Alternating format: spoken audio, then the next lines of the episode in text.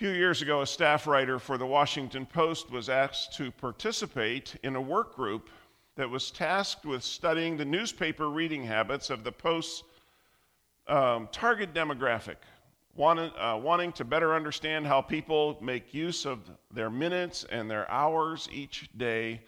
The writer placed a phone call to University of Maryland sociologist John Robinson, who is considered the father of time use studies in the United States.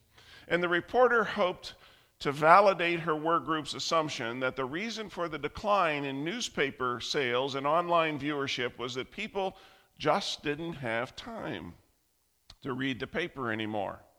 People were far too busy for that. But Professor Robinson didn't validate that assumption. Instead, he told the writer that her team's conclusion couldn't be accurate, given that people in the 21st century North America have upwards of 30 hours of leisure time each week. And Laura's like, What? Where? right? Some of you are looking at me like that can't be possible. The writer was skeptical as well.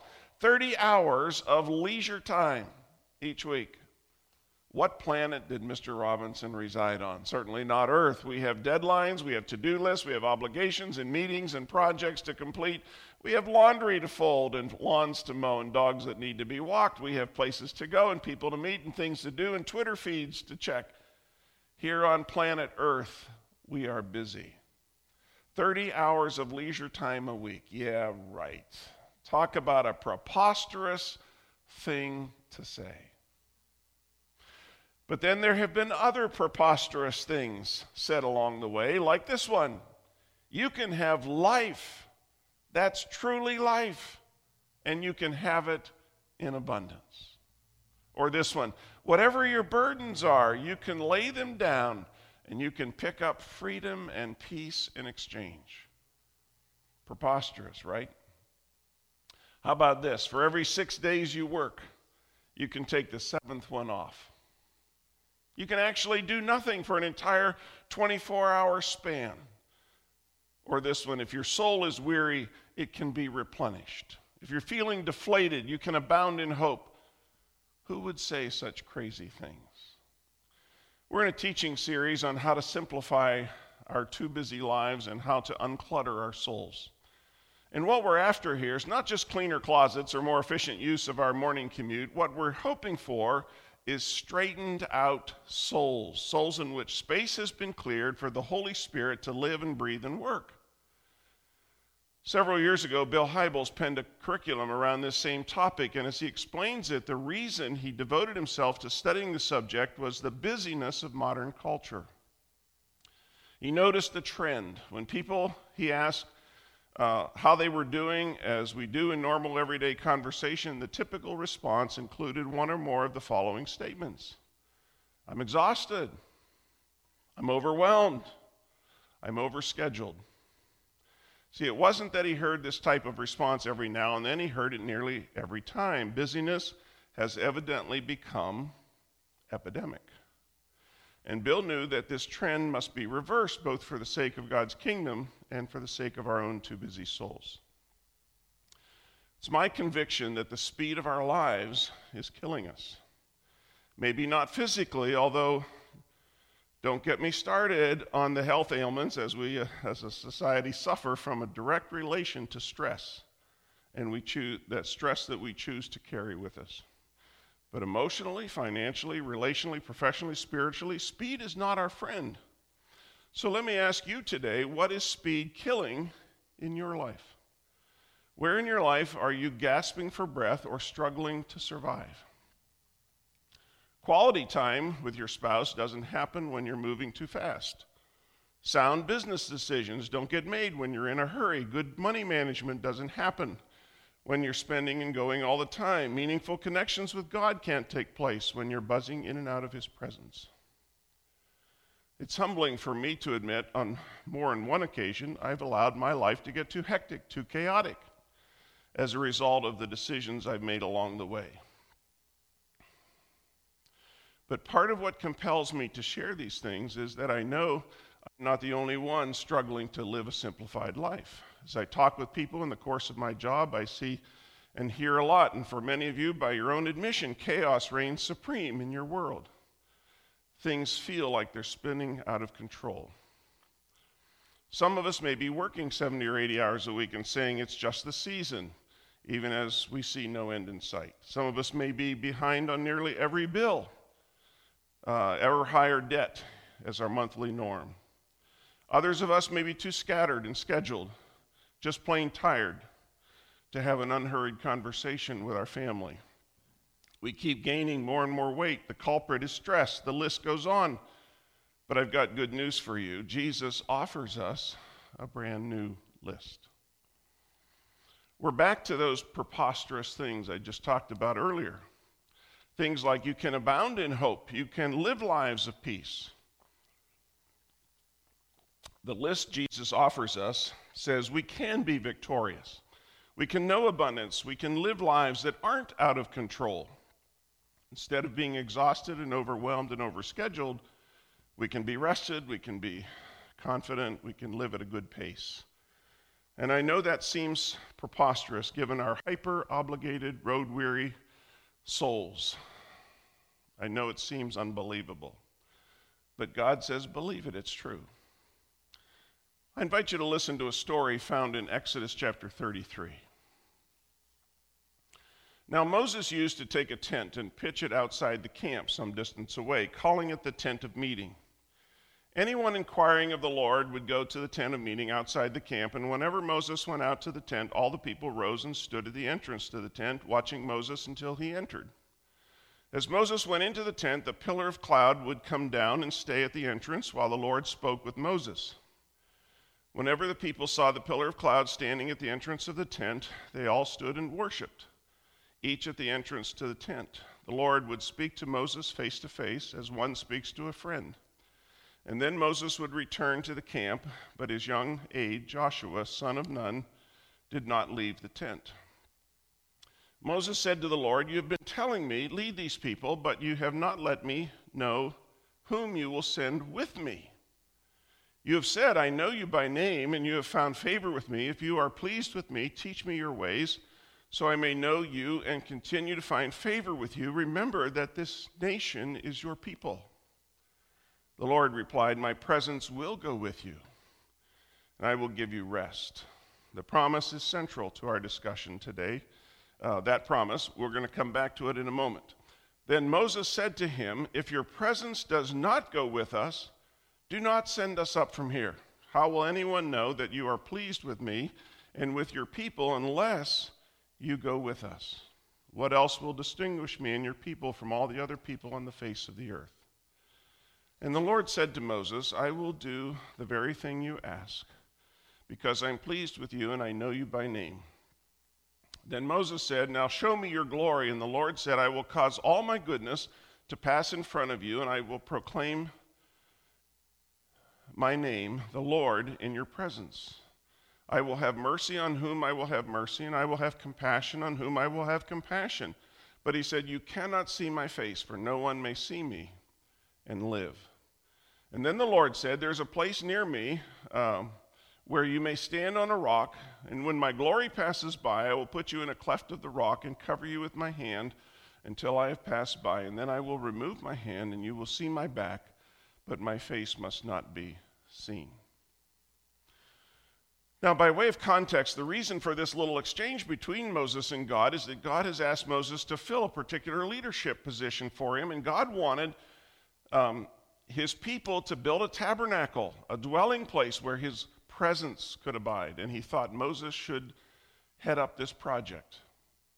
Now, the grooming process for this role had been unfolding for quite some time.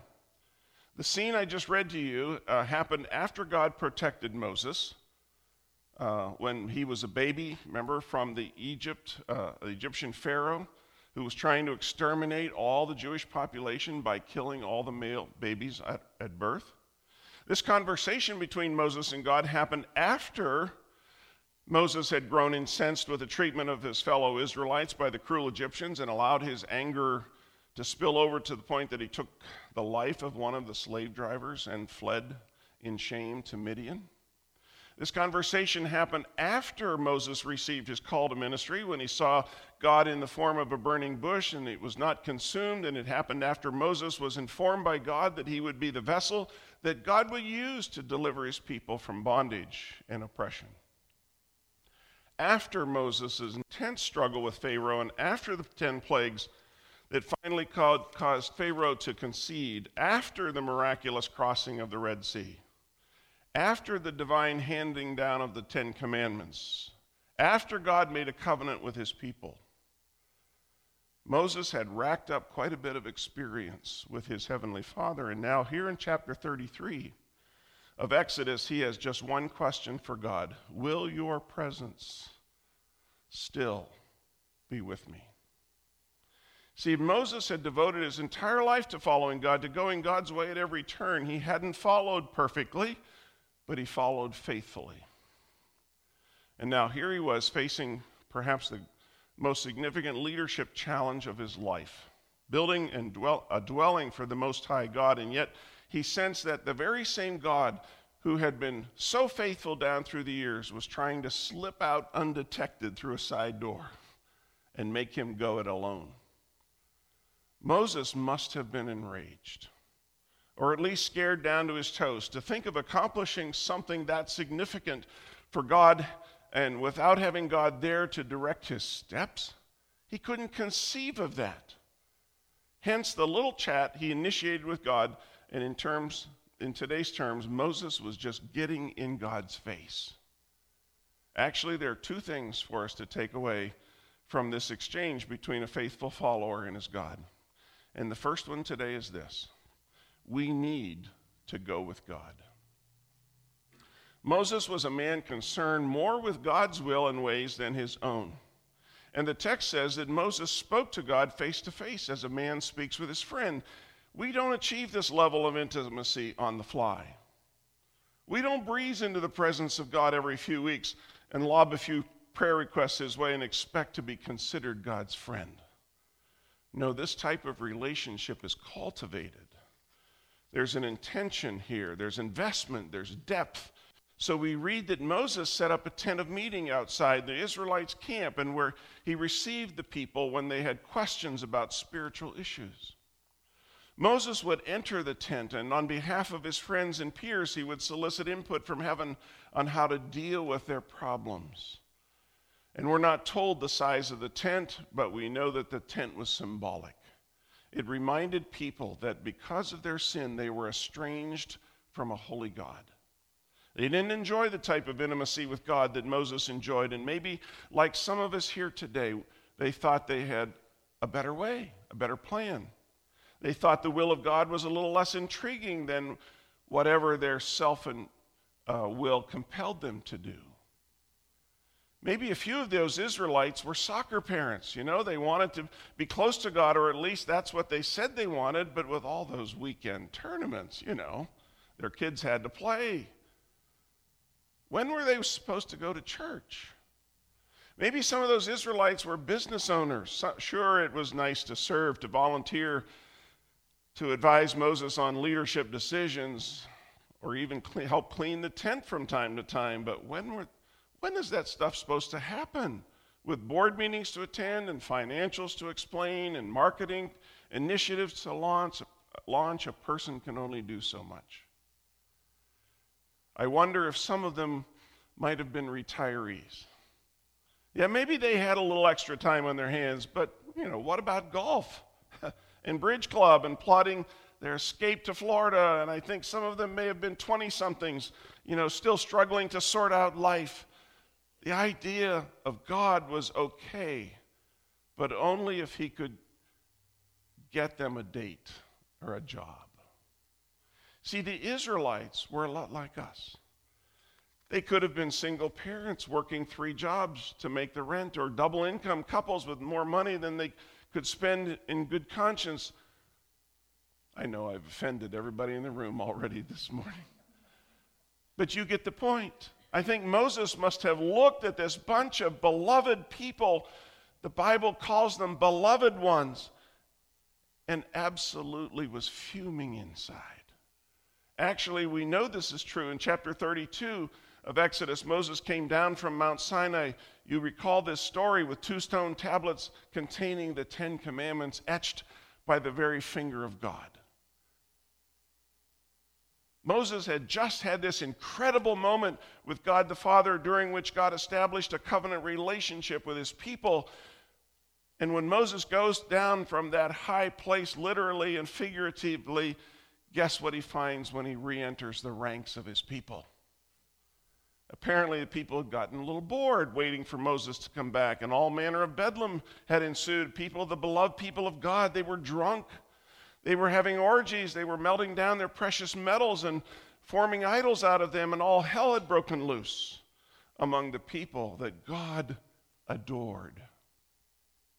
And upon seeing this eruption of chaos, the text says Moses did four things.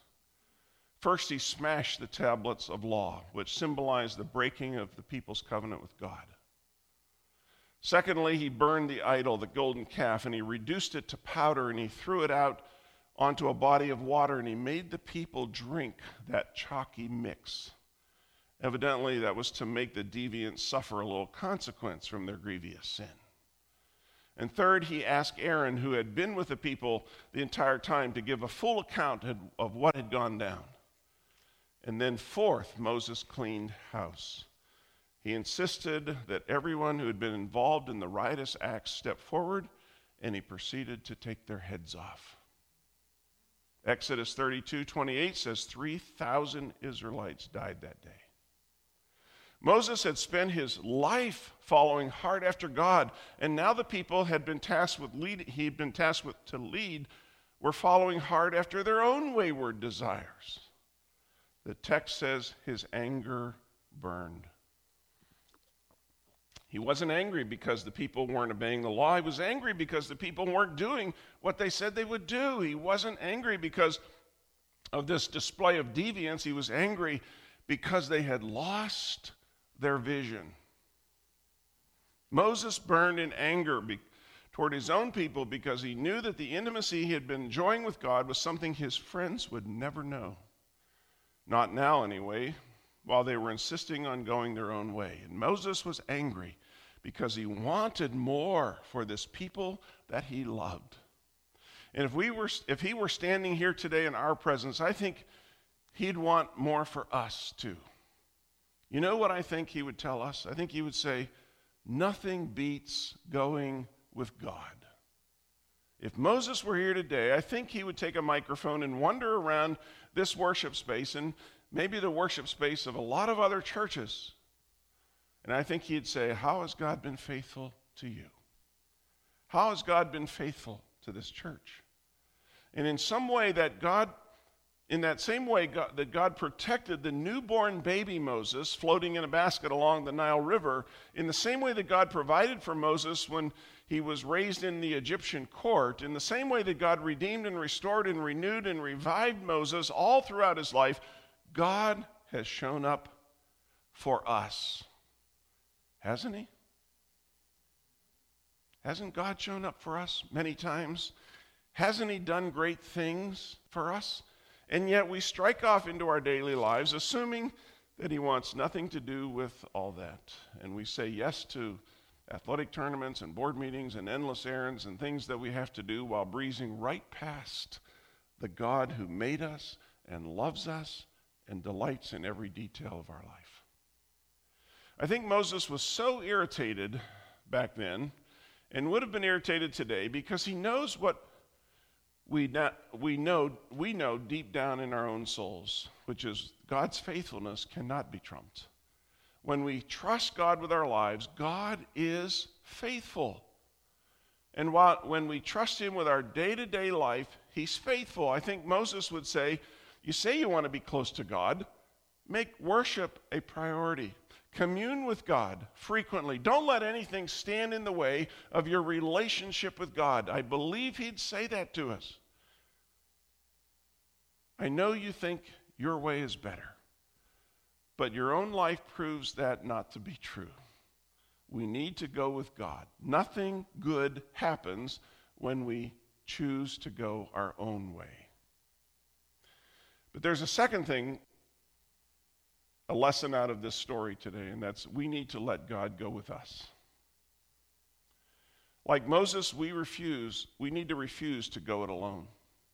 You've probably had the experience of facing a really important meeting. Maybe it was with a doctor, a prospective employer, with a bank. You're trying to get a loan. Whatever the case, I bet you enlisted the support of someone before you went. You may have even dragged that person with you. I can't do this alone. Please come with me. But at a minimum, you're probably call, you called or texted or talked to someone, said, "Hey, meeting's in an hour." Your prayers would be appreciated. We've all done that, haven't we? What you are really saying to that loved one is this is a really big deal in my life. And it would be less feel less daunting if I knew I didn't have to go it alone. And that is exactly what Moses was after. Here he was about to lead a group of people and a stubborn people through this process of building this dwelling place for God for God's very presence. Talk about a really, really big deal in life. And as Moses faced that prospect of getting it launched and getting it done, getting it right, I think he looked skyward and he said to God, I'll do your will, Heavenly Father, but only if you're right by my side. You know what God said in response? Moses says in Exodus 33 15, if your presence doesn't go with us, do not send us up from here. To which God replies, I will do the very thing that you've asked, because I'm pleased with you and I know you by name. Doesn't that response give you a deep longing in your own soul to be found pleasing by God Himself, to be known by Him? You know what? Can I tell you a secret today? God is pleased with you, and God does know your name. This isn't like that, you know, cocktail party where some acquaintance who knows you so well introduces you as Joe instead of your name, John. This isn't at all like that. This is the stuff of family. God says, You are my beloved. You are known to me. You are loved. And we look at him and say, It's you alone I adore. Or we will say, Hey, I'm just too busy for this right now. God knows the intention of our heart by the way that we invest our life. We choose chaos or we choose peace. We choose madness or we choose simplicity. We choose our own deal or we choose His deal. We say, I'm too busy for you, loving and gracious Father, or we say, I'll give you everything I've got. Just please stay by my side. Friends, I encourage you to insist on going God's way and demand that He stay by your side. Lay down your burdens, your to do list, your projects to complete, and pick up freedom and abundance. Let God dictate the pace of your life. But start by letting Him dictate the pace of every single day. See, big things are affected by little things. Big chances, uh, big changes start with little changes. Uncluttering your life begins with uncluttering each day. So, what am I asking? I'm asking that here and now, starting this week, you begin to measure your days. Many of us, I think, approach our days with a little panic rising in our chests as we ask ourselves, What do I absolutely have to get done today? How on earth am I going to get it all done? But this week, instead of taking the normal approach, I'm suggesting that you start with a different question Who do I wish to become? When God asked Moses to be a leader, a deliverer for his people, that's who God wanted him to become. So for Moses, going with God meant to prioritize that goal. And for you and me here in the 21st century, we, our answer to the question of who God wants us to become probably isn't the deliverer of a nation. But God maybe want us to be a devoted husband or wife, a grateful employee, a financially responsible young adult, a better listener, a kinder parent, someone who forgives easily. I don't know what the specifics are of what that will mean for you to let go and let God go with you.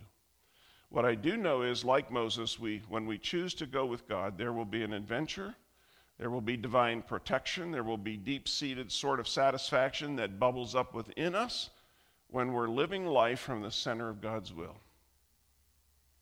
Who is God asking you to become? Will you arrange your schedule around that? This week, will you plan your days not according to the demands of your to do list, but according to the divine promptings of God?